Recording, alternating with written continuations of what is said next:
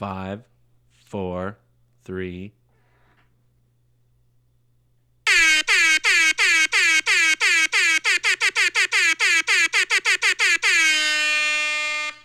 Morning. Welcome to Don't Be the Artist. I'm Hagen.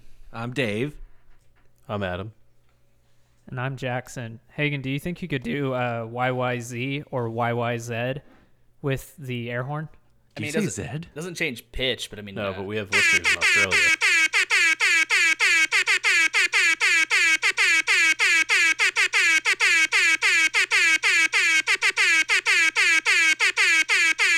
That's it. Someone get Les Claypool up in here. Fucking nailed that, dude. And yes, I did say Zed. I think it's fun saying things like Zed, and there are other things that people say across the pond that I think are just fun to throw in. Like I like instead instead of saying people getting drunk, I like saying people getting leathered. I think that's more fun. Or schnackered. No, I don't like that one. You don't like that one? No. I think that that's a little over our heads. yeah, we're a little too schnackered to understand what that one means. I'm trying to think of other ones, but I think Zed is probably my favorite one. So GIF. I'll go with that one. Nope, not GIF. No, I like GIF. Fuck you. you I, I automatically assume since Dave said it, I wouldn't like it. Oh. no. a GIF. I'm a- Jif is not the one. I'm a GIF guy. I'm a GIF guy right here. I'm a GIF guy. You're Come like at a me. closeted GIF guy, though. No, no, no, no, no, no, no, no. It's not. I'm not a cloud. I, I, I make it clear I'm a GIF guy, but it's not a hill that I will die on. I refuse. I will not die on that hill, and I will say GIF because it's easier than going. Ugh, fine. Like whatever. The guy that invented it says GIF. Exactly. I don't want to have to. I'll do that sometimes, depending on the person or the conversation. You know, if I just met you, the good chance I'll probably say like GIF GIF, or I'll just say GIF and just move on, or I'll say. I mean, it could be. It just really depends. It just kind of depends on how I'm feeling that day. That's a really abrasive way to meet somebody. You just walk up to them and say GIF GIF. that almost seems worse than uh, picking a side. Hi, my name's Hagen. That's pretty aggressive, too. Just my name is I don't aggressive. think so. Well, if we said your full name, I'm not trying to dox you, but if we said your full name, then that would be a little bit aggressive. Well, the problem If we said I his mean, full name, we wouldn't have to worry about time on this podcast because we would be here for a whole fucking hour. Well, I mean, here's here's the thing. Here's the thing is that you know, uh, if I say my full name, and if like if if like a German person hears that, they're gonna go, "Oh, he said it wrong." So it doesn't really matter how I say it. But here's the really cool thing: is that when I is that when I get married, I'm gonna hyphenate my fiance's last name, so my name will be even longer. I was thinking about this. That this is a common thing that people are hyphenating last names. And here's my question: What happens to the generation after that? Is let's say that this is a common thing that this is just how it's done. Let's say, uh, Adam, do you, are you cool if I say your last name? Yeah, it's yeah, it's everywhere. Yeah. Okay, so my last name's Russo and yours is Selby. We get married, it's Russo Selby, and then our kid gets married, and let's say they marry someone named Smith. What do they do then? Is it Russo Selby Smith, or do they just like blend them together? What do they do? That's that's a fun little scenario, I think. Um, A lot of times they'll make like a middle name, like they'll make one of those a middle name. That way it's easier. But I mean, if that trend continues, then we have hyphenated middle names, which Yeah, I'm then your also down family tree is like, you know, in your full name. Well, I mean, it, it's basically like my family was ahead of the curve, and so now everyone's trying to catch up to have make sure you have four names in your name, and and you know now Yeah. I'm just ahead of even further. I'll have five names, and and we'll just keep that going. I was gonna say you're trying to stay ahead of everybody. You're finally gonna have a middle name. I already have I have two middle names. What do you want from me? I was making the joke that uh, when he gets his hyphenated last name, it's uh, your your soon to be wife's last name. She's part Hispanic. Yes. Yeah, so it's a Hispanic last name, and if you say Hagen's full name, it kind of sounds like Hitler trying to order from Taco Bell. Oof. The, also the, the the frequent the frequent joke that uh, that uh, one of our old guests uh, Richard Haskins used to make uh, was that you can't yell my name in an airport.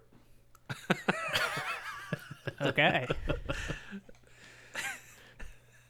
I think. It, wait. So can we back up real quick, Yeah. Hagen? How many names do you have? Four. I have four. Yeah, yeah. So you have no middle name because there is nothing. So you you're gonna can't have have, one a, a- an Somebody even in works the at the middle. calculator store. If I'm if I'm asked if I'm asked for my middle name legally, it's Hans Hagen. Hans Hagen. My middle name All is right, two just- names. And what's your mother's maiden name? In the, your first elementary school street you grew up on. Wait, you guys have those questions too? I venture to guess that this is going to be the most mansplaining this show is ever going to get. Does anybody else second that? Uh, it's high up there on the list of things we could mansplain for sure. trying to think of any other episode that we've had that could be higher than this. But what we're here to talk about is lossless audio, audio files, being an audio file that is, not audiophilia. I, I'm not really sure where I am. Someone please Although, help me get out of it. I was going to say we are going to talk about audio files, like the digital files, at some point too, in the context of what lossless audio means. So Yeah. we'll get there. But the first bit of mansplaining could be, I guess, what is lossless audio? So I wrote down a definition of it. Audio files consist of two components sound and silence. Lossless formats are capable of compressing the silence to almost zero space, and by doing this, it maintains all of the sound data, thus making them smaller than uncompressed files. Lossless formats use compression algorithms that preserve audio quality, meaning the audio is exactly the same as the original. In comparison, there are lossy audio formats, such as AAC MP3 WMA, which compress audio using algorithms that discard data. In simple words, when the actual original music is compressed, many detailed sounds are being lost in the process of compressing, so the file is smaller and we can listen to it anywhere on any device. But lossless music, or high fidelity music as it's sometimes referred to, on the other hand, has fully detailed and richer sound, uh, which makes for an amazing experience. So why why are we talking about lossless audio today, Adam? Um, Apple and Amazon, and I guess Spotify to some extent, have announced that they're adding lossless streaming to their services, um, which just means higher audio quality for most people.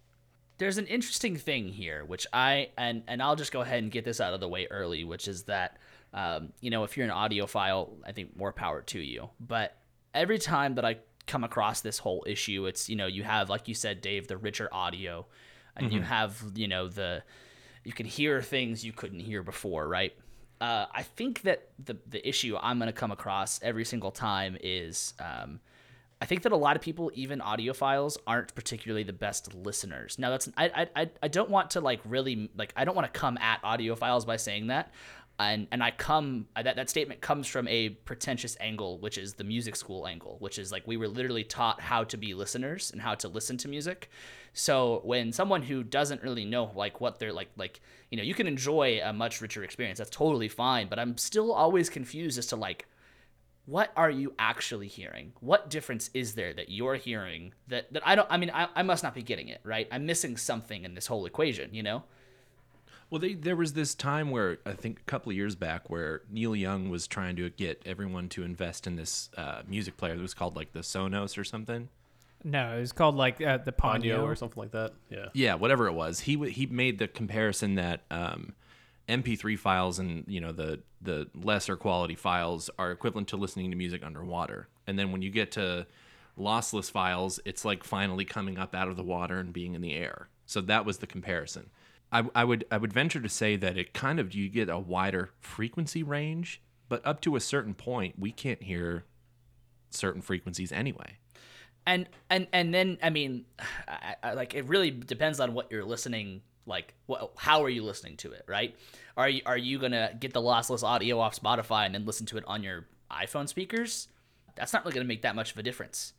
But I mean, like there is also the point to be made that it's like if we if we find the comparison between you know an MP3 on Spotify now compared to like a really high fidelity music file, and we find a way to compare it to certain levels of how we watch movies and television, then I'm sure that it would make some sense, and it would you know there. But it's just there, there's there's always that layer that I'm just I'm just always going to be questioning.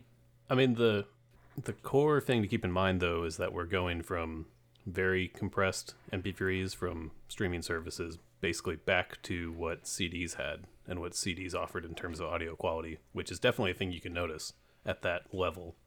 Uh, whether or not you can tell anything above that is, you know, up for a lot of debate. Obviously, a lot of people think that they can tell because they spend, you know, a small fortune on speakers and audio cables and all that kind of stuff to go along with this, you know, hobby. What's really funny about this is that, as Adam was saying, so Apple Music, they're starting at CD quality, which is, sorry to use numbers, but 16 bit at 44.1 kilohertz, and will go all the way up to 24 bit at 48 kilohertz, which is higher than CD quality, as you can probably make that assumption. But what's really funny is if you were to talk to somebody who's an audiophile and is super into vinyl and wave and FLAC files, if you were to hand them a CD, they're not going to call that lossless audio. So it, it's a bit of a perspective thing, I guess. But and technically, lossless compression doesn't exist. I mean, it's all being compressed, and some pieces are being lost in theory. But the idea is to have the compression throw out the least amount of something in a lossless format, where you can theoretically produce it again, like bit by bit. Right, like the um, the the definition that was mentioned before is compressing the silence and, and not the sound. Yeah, and I, there was a point. So I, I collect vinyl, but I'm not like a. I wouldn't call myself an audiophile. I really, my argument for vinyl is not necessarily for the I want this higher quality sounding record. What I want is the ritual of hey, if I put this down, I'm already mentally saying I'm going to listen to this album or at least half this album because to put it down the needle down and just listen to one song really it just feels like a waste of time when I could just pull it up on Bluetooth. So for me, I don't really feel that, but on the flip side of that argument, some of the being in a studio and recording my own music and listening to that on studio monitor- monitors is some of the best way I have ever listen to music and i understand that not everyone's going to do that and i wouldn't even i have studio monitors not like super fancy ones but i'm not going to break those out every single time i want to listen to a song Right. The other thing is with all these streaming platforms going to lossless audio and simultaneously the big push for using Bluetooth headphones. Take Apple's new the headphones that they release, the cans, that they can't Bluetooth can't handle high quality lossless audio. It has to be a cable. Kind of, kind of. It that's where it gets messy with what's the definition of lossless audio. Because if you go back to CD quality, technically Bluetooth can handle that, but not right now. But like in theory, it can. But then that other step above that, which Apple was calling, I think, hi-fi lossless or something like that. Mm-hmm. That's yeah, impossible to do over any wireless anything. Um, you know, short of like Wi-Fi, which is not going to work on headphones because your you know battery's going to last ten minutes. Yeah, I always find it really funny whenever there's these people who have really nice record players and really nice vinyl collections, and these people who are boasting about, oh, yeah, no, it's just the superior way of listening to music, and then they have their record player set up to like Bluetooth wireless speakers all across their house. And Right. that's not wrong to listen to that way, but when you're boasting to me about that, it's like, well, shouldn't you have, you know, like true vintage like tube amplifiers hooked up to this to get that true audio? It just it, it feels weird. But then once again, that gets back to the I don't think I, I don't understand why there's this, you know, oh, this is the way to listen to music because right now I'm doing a the free subscription to Tidal, which is I guess I don't know if they're the first, but they're the big name that has been doing this uh, high resolution music uncompressed for a while. And to be honest, I can't tell at all. And to be also to you know dovetail on that whenever i'm listening to Tidal i'm listening to it in my car with you know whatever mobile headphones i have i'm not hooking it up to the nicest speakers so i wouldn't be able to tell so it really just feels like a way to say you're spending more money on music when we're talking about paying for Tidal or something like that. And that being said, if they pay more out to the artist, more power to you. But I don't think that's why most people use Tidal. You know, the, the only time I've really been able to hear the difference is, you know, if I have a record that I'm familiar with via MP3 or on Spotify, and then if I get to hear it on vinyl, like Hagen has a pretty good setup. You have some like old ass, heavy ass speakers, which does make a difference. They're hardwired into your record player. I can hear a difference in these records if I'm familiar with them. But again, Jackson, like you said, in the car, it wouldn't make it a. I, you're not going to hear the difference. Right. If you are, it's going to be like marginal at best. It's not going to dramatically improve your listening experience just because it's CD quality now instead of you know slightly more mean- compressed. M- maybe if you're driving like a Tesla or something, but Teslas I don't think have CD players. You're not going to hear a new instrument, which is what people think that they're going to hear. But Right. you don't even. Yeah, but the, the thing is, is that this this takes me back to like to the whole original thing that I said, which is you know like. Uh, what are you like what are you listening for that you're going to hear now that you didn't hear before right? Okay so so let me let me let me uh, get back on my my uh, i went to music school high horse and uh, let me ask dave you let's say um, you hear um, in your honor by the foo fighters on vinyl what do you think you're going to notice differently than you did on spotify? What's like what what, what are you listening for i guess? The big thing I'm listening for is like separation. And what that what what I mean by that is like being able to hear where the drums were placed, being able to hear where the mixing was placed, you know, the panning or maybe if they recorded it live like a Rage Against the Machine record, what it sounded like in the room more than on an MP3 file. So in you know, listening to vinyl in a quiet setting where it's not you can just focus on it, I feel like I can hear things like the tone of the bass more. I can hear the tone of the kick drum more. But I'm also very accustomed to what those things sound like being a musician. Yeah, so there, there's that level. I think I think that most of the time for me, I end up like hearing, oh, I hear that bass line more clearly, or oh, I hear, uh, you know, oh, I never noticed that, um, you know, there's another guitar here. I never noticed that sort of thing. But it's like never something that's like, you know, it's something that I guess not to say that not everybody can listen for, but it's just such a strange like thing where I, I feel as though most people don't really know what they're listening for. It does sound better, but it's a it's it's very strange. And also here's the other important thing to to note, which I guess is a vinyl thing and less of a uh, lossless audio thing. But a lot of like records aren't mastered, mixed and mastered for vinyl. Uh, Right, that's- yeah, that's another huge- Yeah, that, thing. that's a big thing. If it is, it Yeah. sounds can sound dramatically different from what you might be used to. Yeah. Some some some are uh and and you can tell that difference, but there's I mean like I mean I, I have a lot of metal vinyl and there's some that's just like I mean if they if they changed anything here they boosted bass and that's it. That's Right. that's it. I mean they, like you can't I mean it's all it's so much of that is just insanely done digitally and you can't really like you're not going to get a different feel across the board if it's like a massive digital record, you know. You'll notice a difference if it's recorded to tape and it's acoustic instruments, not not MIDI is what I mean. And then from there, it's mastered and mixed for vinyl from tape and then sent to vinyl. That's where I think it's the clearest way to hear what was in the room or what the room sounded like. Yeah.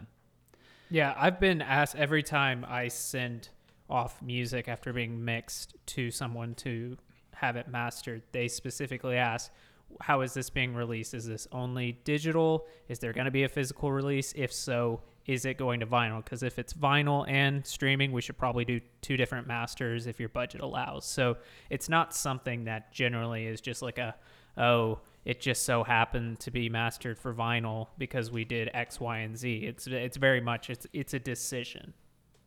Yeah, I mean, there are some records that I know were recorded to tape. Uh, for an example, just because it's funny for me to say this, the last Dawes record, I know for a fact was recorded to tape and mixed for vinyl.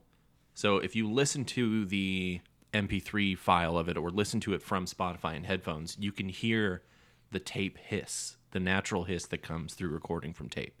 And I was like, oh, okay, cool. Like, I know to listen for that and I can hear it. But, like, if you're listening to any EDM music, or I would venture to say a lot of metal music now that can be played to a grid or manipulated via MIDI, then there's no reason to put that on vinyl. And even actually, a lot of the electronic setups would be through a headphone amplifier with lossless audio. I don't think digital stuff is going to make a difference. Yeah, I mean, the, again, this is like so. Uh, I'll I'll go back to what Jackson said with you know putting on a record for just like uh, I'm gonna sit down and listen to this is part of the the, the beauty of vinyl. So, uh, getting getting metal or EDM records. Uh, is is a thing where like it's cool, you know, you get you get to support the band in a really good way, and you get to still listen to it, and like a like a you know you get to sit down and actually sit down and listen to this record, not just throw it on Spotify or whatever you're using. Uh, and then on like the band's perspective, it's like we're not doing a massive vinyl mix and master of this record, but we know people are gonna buy it, and so let's put it out, and we're gonna make money off of it. But I think that uh, I I think I have to I have to I have to turn myself back a little bit because I'm I feel I feel like I'm really negative right now. So uh, I'm gonna turn myself back and I I want to ask each one of you if there's a time that you can think of where you heard uh, a, a record that you maybe heard before previously, or maybe it was the first time that you like really just like felt a massive difference on vinyl or through some other system that wasn't streaming.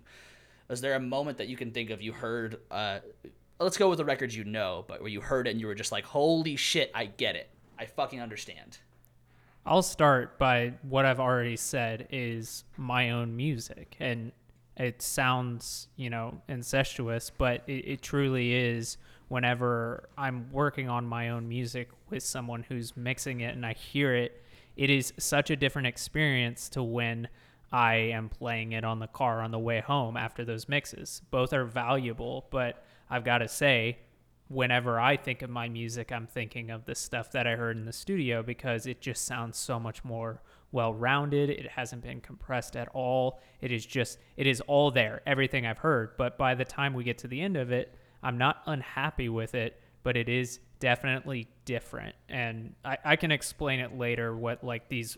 Uh, you can see these file formats and what a compressed audio looks like compared to a non-compressed audio but really my own music Uh, for me, it was hearing my my brother, my older brother, brought home a record player one year for Christmas, and we were all meeting at my family's place, and he and I were sitting down and having a couple of drinks and listening to vinyl. He's like, "Let's go listen to vinyl," and then the first thing he did was put on "In Your Honor."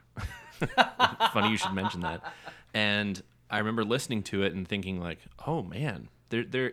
I felt like there was a lot more that I was missing but not in terms of frequencies. Just again, separation, being able to hear the spec. The it's like a wider spectrum of panning, which you know, for people who might not know, mansplaining. Here we go. Panning is when you record something, you can have everything be down the center, so that it's it's essentially mono. Mixed in stereo, it means that you can put things a little more to the right ear and, and a little more to the left ear, and it creates separation. Sometimes in compressed formats, you lose some of that and it's not a, it feels more squished Yeah, you can actually feel drummer's perspective when you listen to. right so you can tell like oh they recorded it from the drummer's perspective or they they sorry they mixed it from the drummer's perspective or they mixed it from the audience perspective Yeah, there's a there's a good episode of a podcast I think from All Songs Considered. I'll put it in the show notes about when they remixed the Sgt. Pepper's album with um, Giles Martin, the son of the guy who was the original, you know, recording engineer for the Beatles, and he kind of does a really good job of explaining why you want that separation of stereo and why that matters in, in an album with like you know a lot of things going on like this album. Even if you don't like it, it's a good example of um, how that like process works and what what goes into that. you know what's crazy too is uh stereo didn't didn't happen like didn't come into regular play until 1957 so that's only 64 years ago that we've since we've had stereo recordings Well, even though it came in in 1957, it took a while for it to become mainstream. I forget which Cream album it is, but there's a Cream album where it's very obvious that the audio engineer, or maybe it was the band, they were playing with uh, like, oh, what can we do with stereo? So the drums are all the way in the left ear, and they're just messing with it. And it, you know, it sounds like somebody who's just fucking with it. But that whole idea of wow, th- this is truly, you know, cave paintings of stereo audio of just like, wow, they were figuring it out, and it's pretty cool that we can see that. Hagen, do you have an example of a you know record or song or whatever that you could tell the difference? Um, I can't think of like the first time it happened, but I mean the most prominent times have been with uh, with uh, "Wasting Light" um, by the Foo Fighters. That's probably like one of the ones that sticks out with me uh, a ton. Is just like I mean that that album is huge no matter how you listen to it, but putting it on vinyl was just I mean. It, it, it, was like a game changer. It's a, it's it just just changed the way that that album should be. Uh, It, it's it's almost like it's almost like you hear intention of like oh this is how they want it to be heard, but at the same time, like I hate saying that because it's like, oh man, like you're, it's like limiting the way that music can be heard. But it is, it, it is, Yeah. it is, it is a really amazing thing to hear. And and on- on a similar spectrum, um, hearing uh, songs from the Deaf, Queens of the Stone Age, that that was like a, a huge one too. So You know, it, it's funny th- that you mention uh, the way it should be heard because now you have a lot of people, like, say, in these Instagram musicians, they're mixing their Instagram clips so that they'll sound good from a phone speaker. yeah, And we're having to deal with things like that. Yeah, along with your mentions of the you know Foo Fighters and Queens of the Stone Age albums, Them Crooked Vultures is one that stands out Yep. to me as one of the first albums I got when I got my turntable, and you can definitely tell there's it's different. Like it's it's hard to you know explain it obviously like we were talking about, but it's just it's mastered for the format, so something comes across differently, especially if you have nice speakers, which you know I luckily have. But just just hearing like so, like just like in in the first song alone of that Crooked Vultures record, "No One Loves Me, Neither Do I." Like that song, there's so many moments in it, and I can't remember what instrument it is that John Paul Jones is even playing, but like actually getting to hear that instrument in that song is just like. I mean, it, it's absolutely mind blowing. But I mean, to go back to what you're saying too, Dave, about like iPhone speakers' intention is that like, so um, whenever I get mixes or masters even back from a session I was on, uh, I listen to it first on my iPhone speakers before I go to anything nice because, um, you know, what what are the chances that someone else does the same thing that I do? And uh, I wake up and I turn over and I open my phone and I go, oh, so and so put out a new out put out a new song, and I just press play first thing in the morning. That's on my iPhone Yeah. speakers. No headphones. Yeah, just just- Nothing. that's it. What are the chances that other people do that? What are the chances that other people just just like you know before they want to like buy their friend's music or buy anyone's music or give it a real shot, they just like press play real quick on Spotify and go, "Oh, do I like this?" You know? Right. But what are the chances people just listen to music that way too? I think we Yeah. would all be surprised, but that's not an uncommon thing, which is why Apple and other companies who make smartphones have put such a focus on making speakers be as good as they are in these, you know, little tiny phones. Yeah, Yeah, it's unbelievable when you think about the. Even though it's not as high quality as like some really nice speakers, the the sound that we get from our phones these days is really quite something. yeah, But you know that's the process. When we were doing those from home videos with Moniker over the quarantine, the I, I think I mixed one song. There was one song I mixed, and I took that thing to my phone, to my car. Then I put headphones in. Then I put a different. I put my wife's headphones on, like as many different ways as I could listen to it, and it was just torturous. Yeah, yeah. I mean, that's and that, that's the thing of this. Like, like I mean, I, I go back to you know ev- again, if I'm on a recording session and I get the mixes back, I listen to it on my phone, and then if there's speakers around, I'll do that, and then if I think about it, I'll put it on in the car. But I mean, there's something there's something about like you know not to go too deep into like the recording and listening aspect of that is that like I mean it, it is it is it is exhausting. It is like you you sit there and obsess over these tiny little things, and um, that's why I like just trying to not obsess over recording stuff and just kind of letting it go.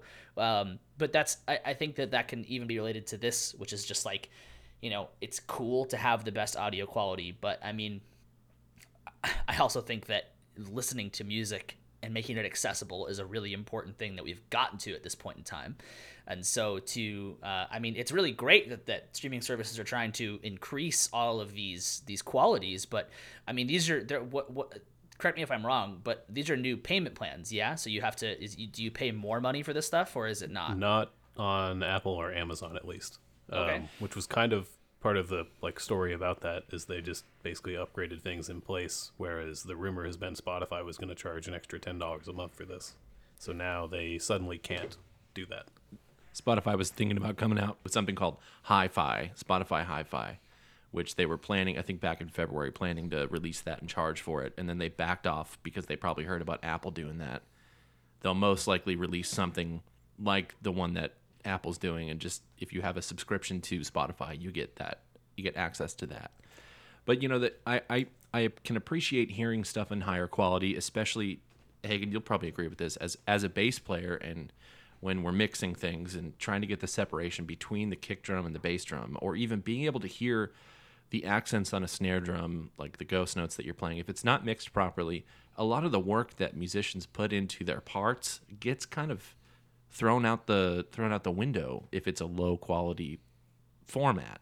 So I can appreciate that, but yeah, I'm much the same. I'm not gonna obsess over it. Adam, as a kind of I guess you'd say a non musician, you don't you're not Right. like a gigging musician. What do you hear when you listen to, say, an MP3 file versus a vinyl? I mean, I think that mostly goes back to things being mastered for the format and being able to like take advantage of the, I guess for like a better word, like space that that format can offer.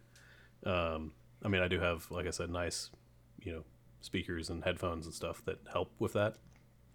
Um, but I definitely, you know, if something is, uh, you know, I'm I'm weird and don't use a streaming service, and so I have you know downloaded MP3s and stuff, and I prefer to have those in a higher format, you know, or higher quality format, just because I might be able to hear a difference. Uh, I can't really say you know definitively ha- definitively have, but um, that's one of those things that I figure why not.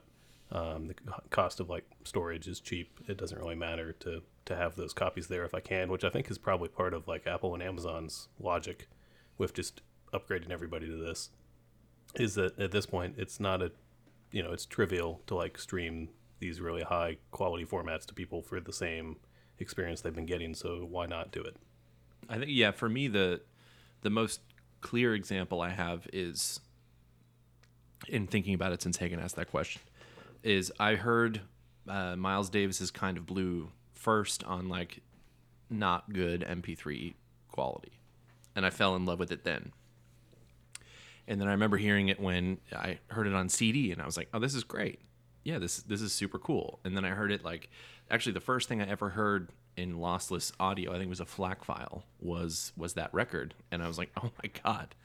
Like because I was in very familiar with it, I was in jazz school. Uh, very, my ears were very tuned to what was going on already, and I have a lot of experience hearing all those instruments in person, so I could appreciate that. But you know, much like Adam was saying, I, I and and Hagen, you were saying the same thing. If you're not a musician, if you don't have your ears tuned to that, not that only musicians can appreciate this medium, you might be wasting your money.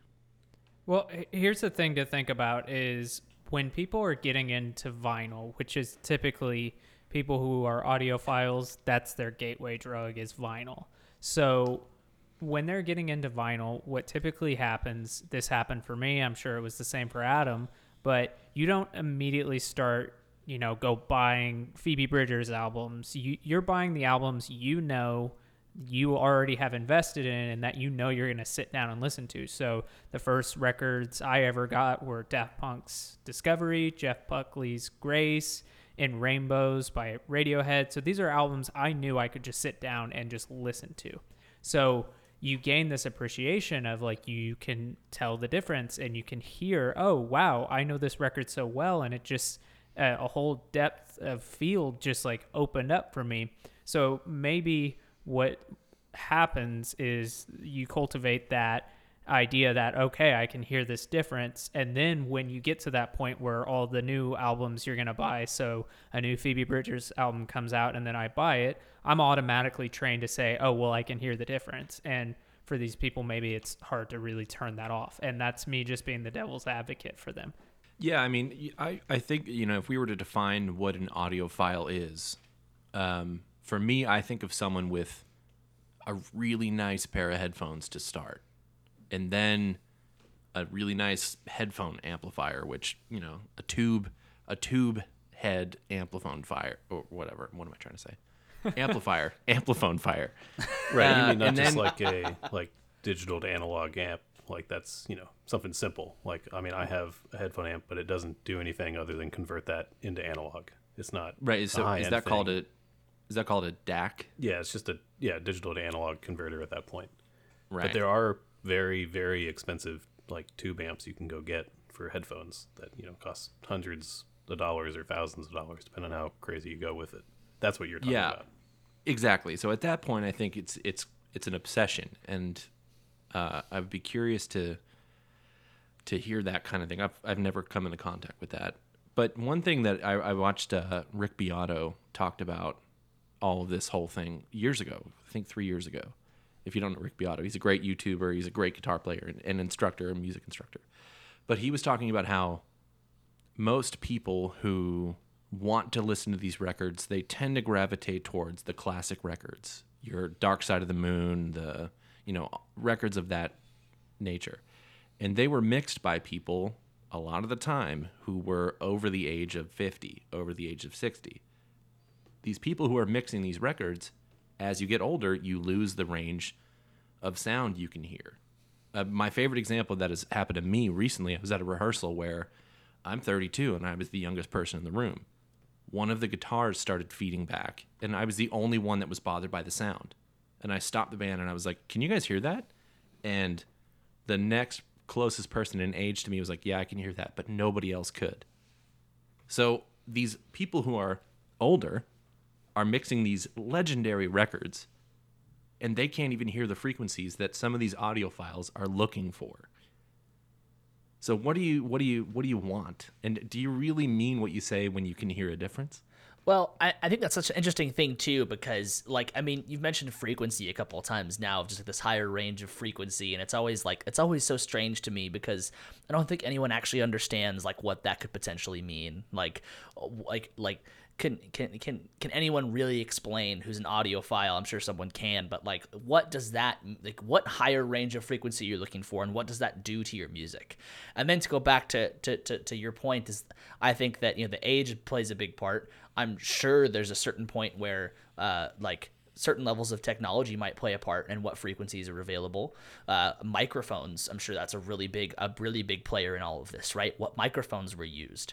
Um, I mean, it's like the the layers and layers of what is actually like could potentially be heard, and then what is being heard is like there's there, there's so much uh, in between that's not being filled in, right? And Right. It, it, it, it confuses me greatly. And I think, you know, I think, Adam, you put it really well when you said that, uh, you know, uh, Apple and Amazon's probably doing this because it's like, you know, it doesn't make that, it's not hard for them to do it, you know? But there's a part of me that wonders if they're doing this to try to get audiophiles onto streaming services because audiophiles hate streaming services. They don't use them. Right. I mean, that might be that might be part of the story, but I think the other thing is that you lose control of your library, which is definitely an audiophile thing too. Like I, I wouldn't say I'm an audiophile, but I have my library that I don't want to just you know throw my hands up and go, well, Apple, I'll let you take care of it because I've tried that, and then an album that I know I had a copy of disappeared. That's not a thing they're going to be cool with, I think. But maybe Right. that's part of the angle is is doing that first half of that, where Apple will improve the audio quality enough to where somebody might try it, and maybe the the library problems are not a thing anymore, which could be the case because this was like years ago when I first tried that and had that happen where I said, "No, I'm good." Yeah. It'd be strange to me if they were trying to target that audience because it's such a niche audience. I don't know anybody who's who I could legitimately say is an audiophile.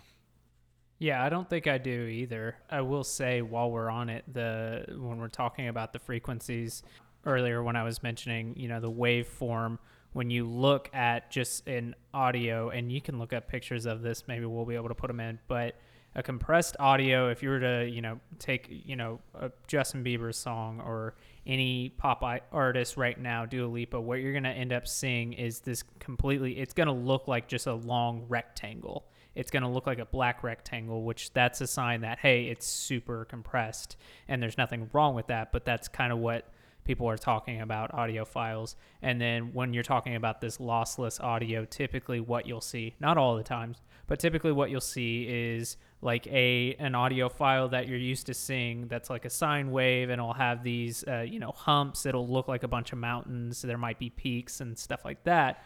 And so the old joke is that oh you know curves are sexy.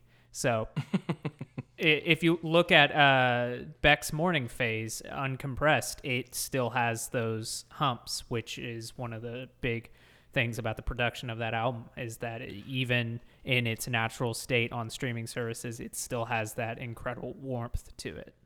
Right, and that that that thing that Neil Young was trying to re- get everybody to buy, Beck was Beck's band where they were talking about that record specifically and saying like the when we heard it in the studio it was this dynamic beautiful thing. And then when we hear it on like a compressed file it just gets all the vintage gear that they used and the tape that they recorded it to and what they fought for just gets washed away. And they were pretty frustrated about that.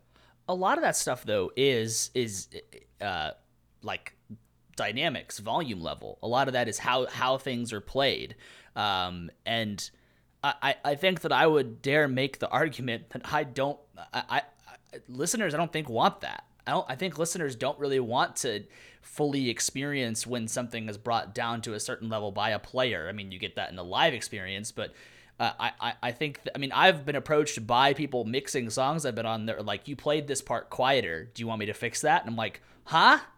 No, I did that on purpose. And they're like, but, but what? You played it quiet. We can fix that though. Uh, there's that there's that uh, uh, mixing technique that they use on drums all the time that I always forget what it's called, but it's it's basically just leveling out every snare hit so it always sounds exactly the same.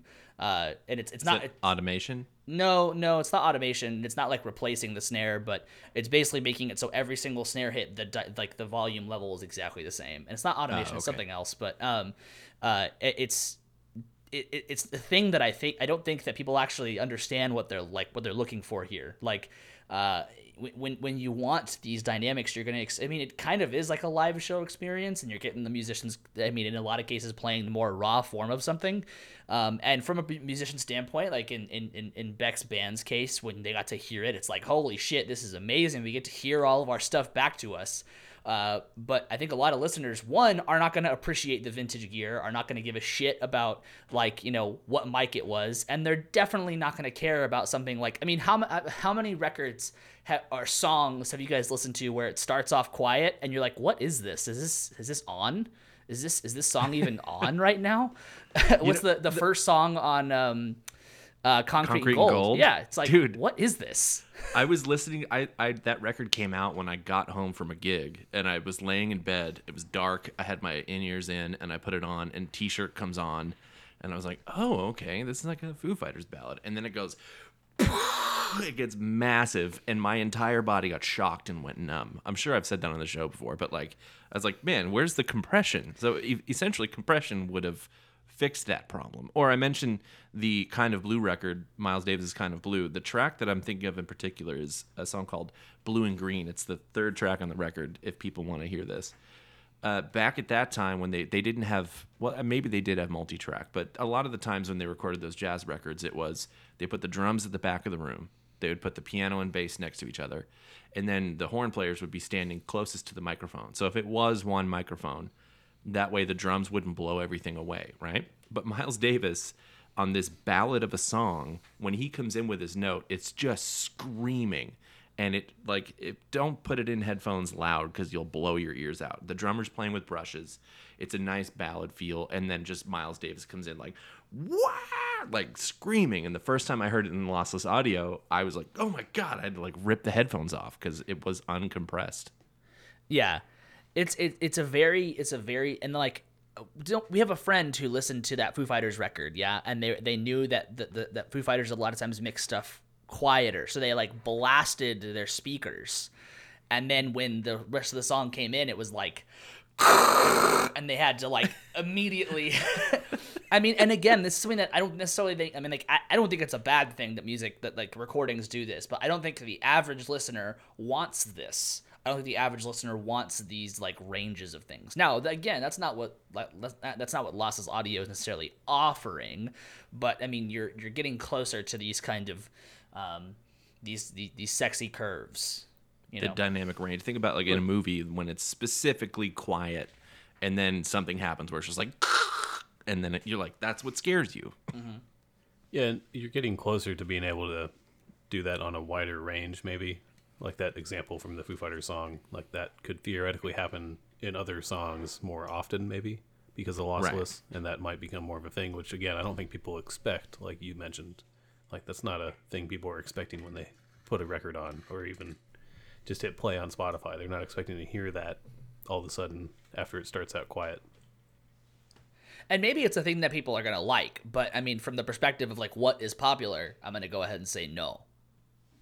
I don't know why it's this way, but the way I've always seen lossless audio and just audio files and all of this stuff and explaining it to people, for some reason, movies are more mainstream than music, in my opinion.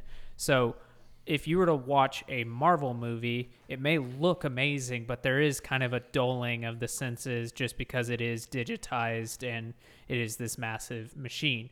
Compared to if you were watching an A24 films, you know, something like that is typically a lot more they're they're coloring with a bigger palettes. I mean, a great example is that movie Mandy, and Adam loves that movie. And that movie, even if you don't like the subject matter of it, is a visual spectacle. That or Blade Runner 2049 would be a good example of what I would say is the lossless audio. Well, and I remember when those move when, when Blade Runner came out specifically, and I remember everyone, I'm, I'm sure, including you two, who who like basically said you shouldn't see this, you shouldn't watch this at home. You should see this in the theater.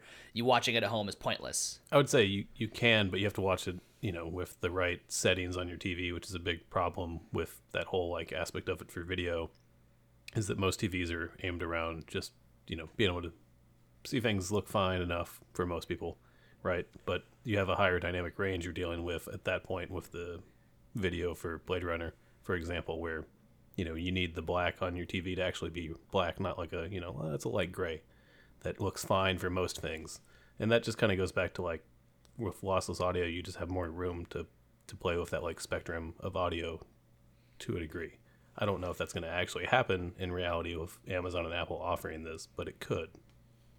I've seen Blade Runner 2049 three times, twice in the theaters, once at Adam's house, because I know he has sat there and possibly even sat there with the settings before we started the film just for that movie. Yeah, I tried. And what was the Tarantino movie? There was a Tarantino movie where he re- filmed it in some crazy thing where it was like if you don't see it in theaters, you're essentially not seeing what he meant. Was that hate, for was that. Hateful Eight? I guess high frame rate probably. Yeah, something like that. Some kind of film. I mean, he, I he also does like 70 millimeter film, which just means like it's, you know, bigger film than what you would normally film on. And that's, I mean, some of that's like, yeah, you can't tell in a theater, but also you, you definitely can tell on a TV too. He's just wants you to go to his theater in Hollywood. Now, now to, to to to flip this around, right? You have to see a movie in theaters because of the way it looks. When's the last time you heard someone say you got to listen to this album on vinyl, right? I'm sure that we've said that to each other because we listen to al- albums on vinyl, right? But when's the last time you heard like just uh, just your average person just just say like, "Oh, you know, uh Coheed put out a new record. You have to hear this on vinyl, dude." You know? Well, in, in, increasingly more and more with this younger generation where they, you know, n- no fault of their own, largely grew up with electronic music and digital music and That's music true. that was meant not for listening to, but for atmosphere and to propel a, a you know, a workout or a party or Lo-fi beats music. to study to.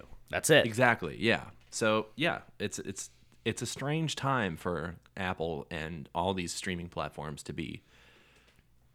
Maybe they're not. Maybe it's not as popular as it is for us because we're like, ooh, everyone's getting. What's Spotify going to do now that Apple's doing it for free? And is Tidal screwed because they sold the company to Square? I mean, the the other interesting thing too with the business side of it is it seems likely to me that Apple and Amazon are both introducing this because they're going to come out with higher end speakers, and now they can sell you a very expensive and nice speaker and have a reason for you to want it. Like, I mean, Apple had Right. their HomePod speaker, kind of like the Sonos stuff, but like, who cares? Because all it can do is play music from Apple Music, which was not even CD quality at the time. So like, I don't. Who cares about paying three hundred and whatever dollars for for that speaker at that point? And I watched a video of a guy who was talking about uh, this tech reviewer said that like he was kind of upset by the fact that they're coming out with lossless audio because he just bought the new AirPods or whatever the cans, and he was like, now they're going to release some next level thing where these Bluetooth headphones will have a proprietary thing that Apple has come up with that can support Bluetooth lossless audio. And he's like, I'm fucking pissed because I just paid 300 and some dollars for these headphones. And, uh, you know, I want to hear the lossless audio, but I can't. Yeah, that is a really weird um, like timing for Apple. I mean that that does happen though, where they release things at a time when like it made sense maybe if they waited. You you know you think it's the same company, they should know what's going on, but that that's the thing that's happened before, and I wonder if that means we'll see a new version of those headphones or not. Personally, I feel like probably not, and I I don't know who those the market is for that those headphones at that point. If it's not for people who want this, Isn't there always going to be another version of the Apple stuff though? Aren't they always going to? I mean, like, I mean, sometimes they discontinue things. Historically, that's they're like fancy speakers, like the iPod Hi-Fi, which I have like back behind me above me, but nobody can see this because it's an audio podcast.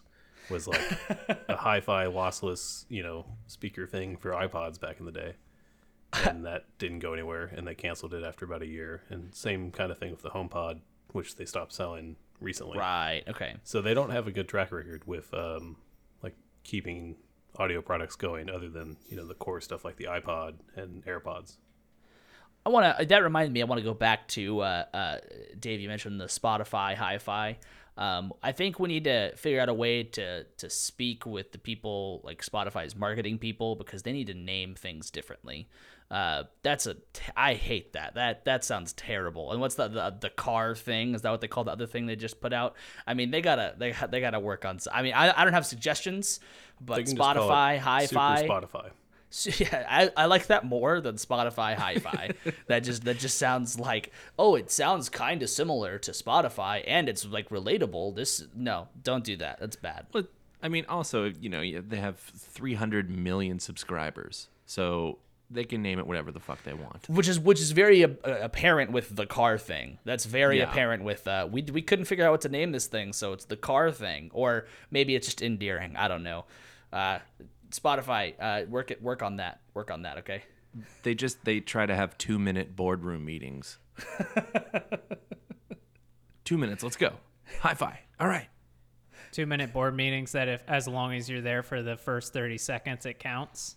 That's it. That's it. So if I were to wrap up my thoughts on lossless audio and should you be a vinyl collector, should you be only listening to wave or FLAC, I would really say that it just use common sense. If you're listening to a Dua Lipa album, it's really cool if you want to buy it on vinyl, but you're probably not going to get much more out of it. You will technically get more, but will you be able to tell? Probably not. Just use common sense because, like, as I was saying, for example, for me, listen to Morning Phase, the most recent Radiohead record, A Moon Shaped Pool, is one of the first albums that I put. I when I listened to it for the first time, I just sat down in bed, put on nice headphones, and just listened to it. And then it came out on vinyl like months later, and I listened to it, and I was just like, "Wow, this album is so warm. It's a different experience both ways, and it was amazing."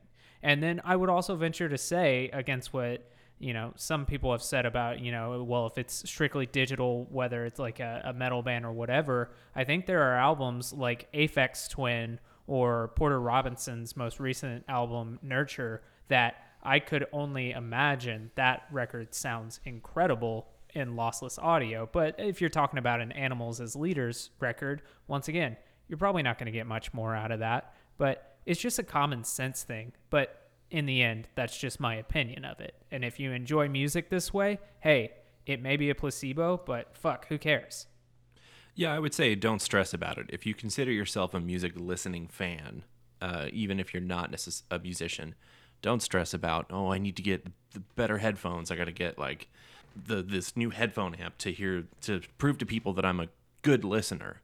I'm a professional musician, quote unquote, and I remember buying like a fifty dollar pair of Skullcandy headphones and going, these sound great.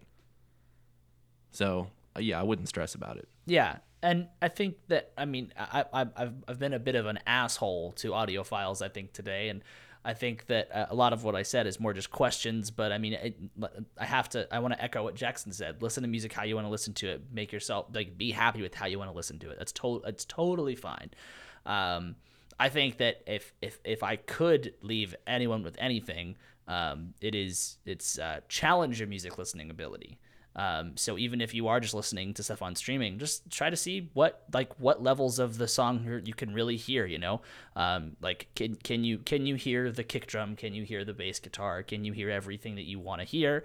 Um, if you can't, then you know that that could be an indication of the song. You know, maybe maybe maybe then then vinyl is the answer. Maybe this lossless audio is going to be the the best thing. You know, but just challenge your ears more because uh, there, there's a lot out there for you to hear. NPR has a great I don't know if it's still on their website, but they had this great quiz where they would, you know, they had a Jay Z song, they had a a Katy Perry song, a concert pianist recording, and I think something from Morning Phase, the Beck record, where you could listen to it in different formats and it wouldn't tell you what it was, and you had to guess which one was the lossless audio. So, Adam, if I can find it, I'll send you that link for the show notes. People should, our Yeah. listeners should take the that, that quiz, and that'll help you decide really. I was gonna say I just pulled that up because I remember that as well as a like pretty good, you know, audible like example of what what we're, we've kind of been talking about. Yeah. I also want to add to what Hagen was saying with the challenging your listening.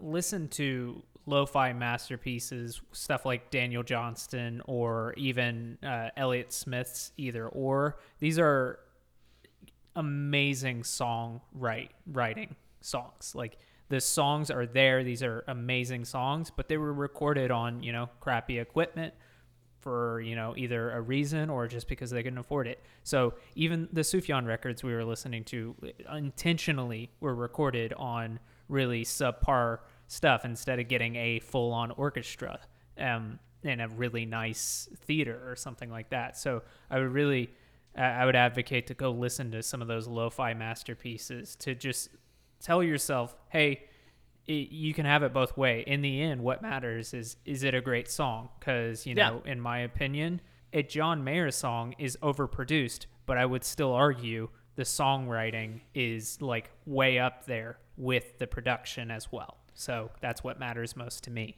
Yeah, yeah. I mean, I it, I think that getting getting your ears more tuned to what you're listening to, as if, if you are someone who just is an avid music listener. I mean, it's it's it's just going to make your experience better, right? Listening to music and enjoying it and knowing a lot about music is a really great thing. But the more that you can listen f- to the song and just like pick up more and more things, no matter what it is, right? No matter no matter if it's if it's if it's if it's a pop song or if it's a lo-fi song or if it's a metal song. This sounds like I'm just making. Ob- I mean, okay, mansplaining. Ugh, God, I guess should stop. yeah, you just you don't need all this stuff to consider yourself a good listener. Yeah, I think that's all we got. Uh, thank you for listening to this uh, podcast in extremely compressed format. Are we listening to anything else? I'll go first. I've been listening to that the Typhoons. I think Hagen, you talked about it. The I always forget the name of the band, the Royal Blood record, and I've also been listening to the new uh, Saint Vincent record, Daddy's Home. They're they're both taking up all my time. I've been listening to the same things as Dave. And I'm glad that Hagen mentioned the Royal Blood album because it's great. isn't Yeah. it though? Sorry, Jackson. It's so good. Oh, you know what's funny? Uh, the, my favorite song on that record is Boilermaker, and Boilermaker was produced by Josh Homme. And last week, Jackson mentioned that, or when we talked about that record, you mentioned that um, it sounded like the Queens of the Stone Age record that Mark Ronson did. I feel like I said this stuff in confidence, and then it's being dragged onto the podcast. Oh, I thought you said it on the show. No, he said it afterwards when we were just talking. Oops. Now it's on the record. Now it's on the record. Uh, So uh, I, I, I, I, bandwagoned a little bit this week. Uh, I was late. I've been late to a, a Broadway party. The trailer for Dear Evan Hansen, the movie, came out, and I've listened to some of the songs beforehand. But um, I decided that I was going to uh, try to find a YouTube version and watch uh, the performance. And I couldn't find really much, but I found I found like this this this this great YouTube video. This person, um, if they didn't have like clips um, from like a just anyone putting it up on YouTube, then they would do like uh, drawings for the songs, which is super cool. Um, so I got to watch that, and uh, I just sat on my couch and cried for three hours. Um, I just didn't didn't stop. Yeah, and uh, it's interesting because, and I, I, I, I'll go off on this at another time, but the music is done by the same people who did the music for Greatest Showman. They also did the lyrics for La La Land. Um, but they are they are incredibly talented. But they also just I mean, there's some songs on here if you if you know Greatest Showman, but you don't know this, you're gonna hear it and go like, oh yeah, these are the same dudes. But they just know a way to just like just pull on your fucking like your heartstrings you just make you cry no matter they just make it happen um, but i have been obsessively listening to the songs from dear evan hansen um, and i think i've mentioned him before because i listened to his solo album at one point but if you don't know who ben platt is uh, go listen to uh, his stuff from dear evan hansen go listen to his solo stuff and go listen to like any anything he's done recording wise because he is uh, one of the best singers around right now. Yeah, I am going to have to pivot on what I was listening to because I've been listening to that a lot too. Because I that is definitely my right behind Hamilton is more, my second favorite modern musical. It's very good. I was really lucky to see it when it was on tour, and it was incredible. And I saw it in like the end of 2019, so that's like one of the last live things I was able to see. So it's definitely great. There's been a lot of great memes on that too. Of uh, I think it was like BuzzFeed or TMZ said, "Dear Evan Hansen trailer is out now with a very 27 year old Ben Platt." Okay, okay. I, I can talk about this for a while. Ben Platt has baby face. He looks he he looks sad and young still. And even I, I watched I watched the, the YouTube version of him. First of all, it was only like four four five years ago that he was on Broadway doing this. So it's not like he was even that much younger. And he still looks too old to be playing Dear Evan Hansen even then, if we're gonna count him being too old now. I don't think he looks too old. I think he looks fine. Oh, even when he has a beard, he has a baby face. He has a fucking baby face. That's got to be the shittiest thing ever. You're you're like I look like a child. Let me grow a beard, and then you grow a beard, and it's like, is that glued on? Yeah, you look fuck like, you doing, man? look like a child with a fake beard.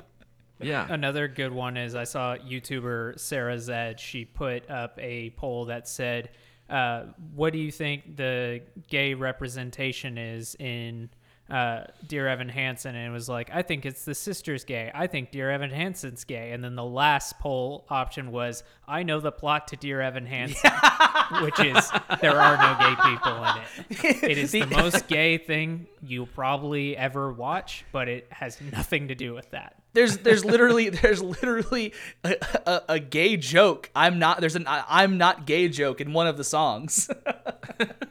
It's Hey, very I'm good. surprised. I'm surprised you didn't bring up the Sara Bareilles live record. uh, I haven't. I mean, it, I am listening to it, but I, I haven't listened to it uh, straight through yet, as it is two hours. But I'll, I'm sure I'll talk about that soon. My bad. So I, I will say one thing I did listen to is uh, Thom Yorke, Jonny Greenwood, and I'm forgetting the guy, the drummer's name. So I'm very sorry. Um, they did a, they've started a new band, The Smile, and they performed at Glastonbury Live. Dave sent me a song, and I said, "Hey, have you listened to the whole performance?" He said, "There's a whole performance," and I had to send him a, uh the whole performance. It's a really cool post-punk outfit. It's very it's rough around the edges, which is really fun to see for these musicians. It's just a trio, and Nigel Godrich just tucked away in the corner. Just It's just a creeping really back fun. there. The, Yeah. the drummer's name is uh I just looked it up. Tom Skinner from uh Sons of K E M E T. So Kemet. Yeah, something Kamei? like that. So Probably. I don't know, but it yeah, it's thank you so much for sending me that video because my wife and I watched it and you know, she's hit or miss with Radiohead sometimes and she was like this is this is incredible. It was very very exciting.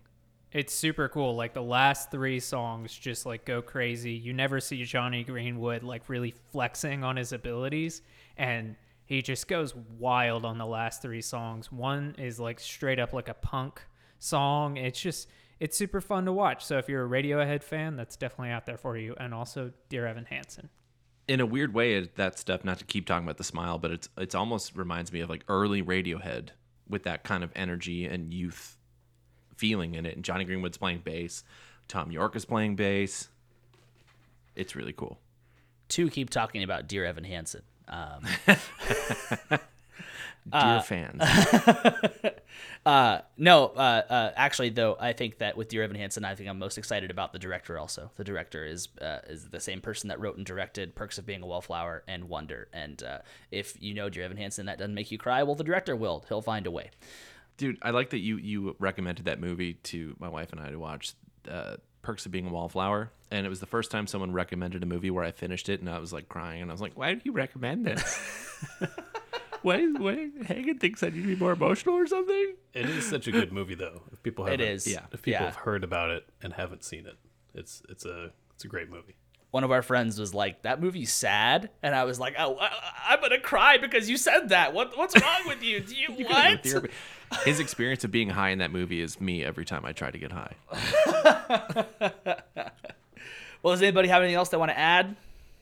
I did watch the SNL performances from Lil Nas X, and it just little fun tidbit since we didn't do news this week. He ripped his pants while he was about to do uh, some pole dancing, which I noticed, and then he confirmed later on TikTok because he walks up to they have a, a pole in the background when he's doing Montero, and I was like, he's about to do some moves, and he does like two moves, not anything crazy, and then he holds his, you know, uh, genitalia for the rest of it. And I was like, I think he ripped his pants, and he definitely did. And then the second tidbit I have on that is apparently he had all these backup dancers. Apparently, his original backup dancers, one of them got COVID like the day before, so all of those backup dancers were like scrapped. Like they were like, you can't come on the show. And all the ones that are on that SNL performance were like learned within that 24 hour period. So Holy shit. shout out to them. Yeah. Wow, I damn. wonder if they were at a party at Little Nas X's house. Oof. See y'all next week. no, you got to do Oh, the okay. No, I think that's it. it's like- Uh, is that you the did ending? That to yourself, Dave. oh my goodness. Thanks for listening, everybody. Uh, if you haven't already, press that follow, subscribe button. We really appreciate it. Uh, if you like social media, uh, you can follow us uh, DFTA podcast. Jackson is the meme lord, and you can find some very good memes made by made by our boy Jackson here. Um, so again, thank you so much for being here. We really appreciate it. And uh, uh, fuck off. Give me a towel.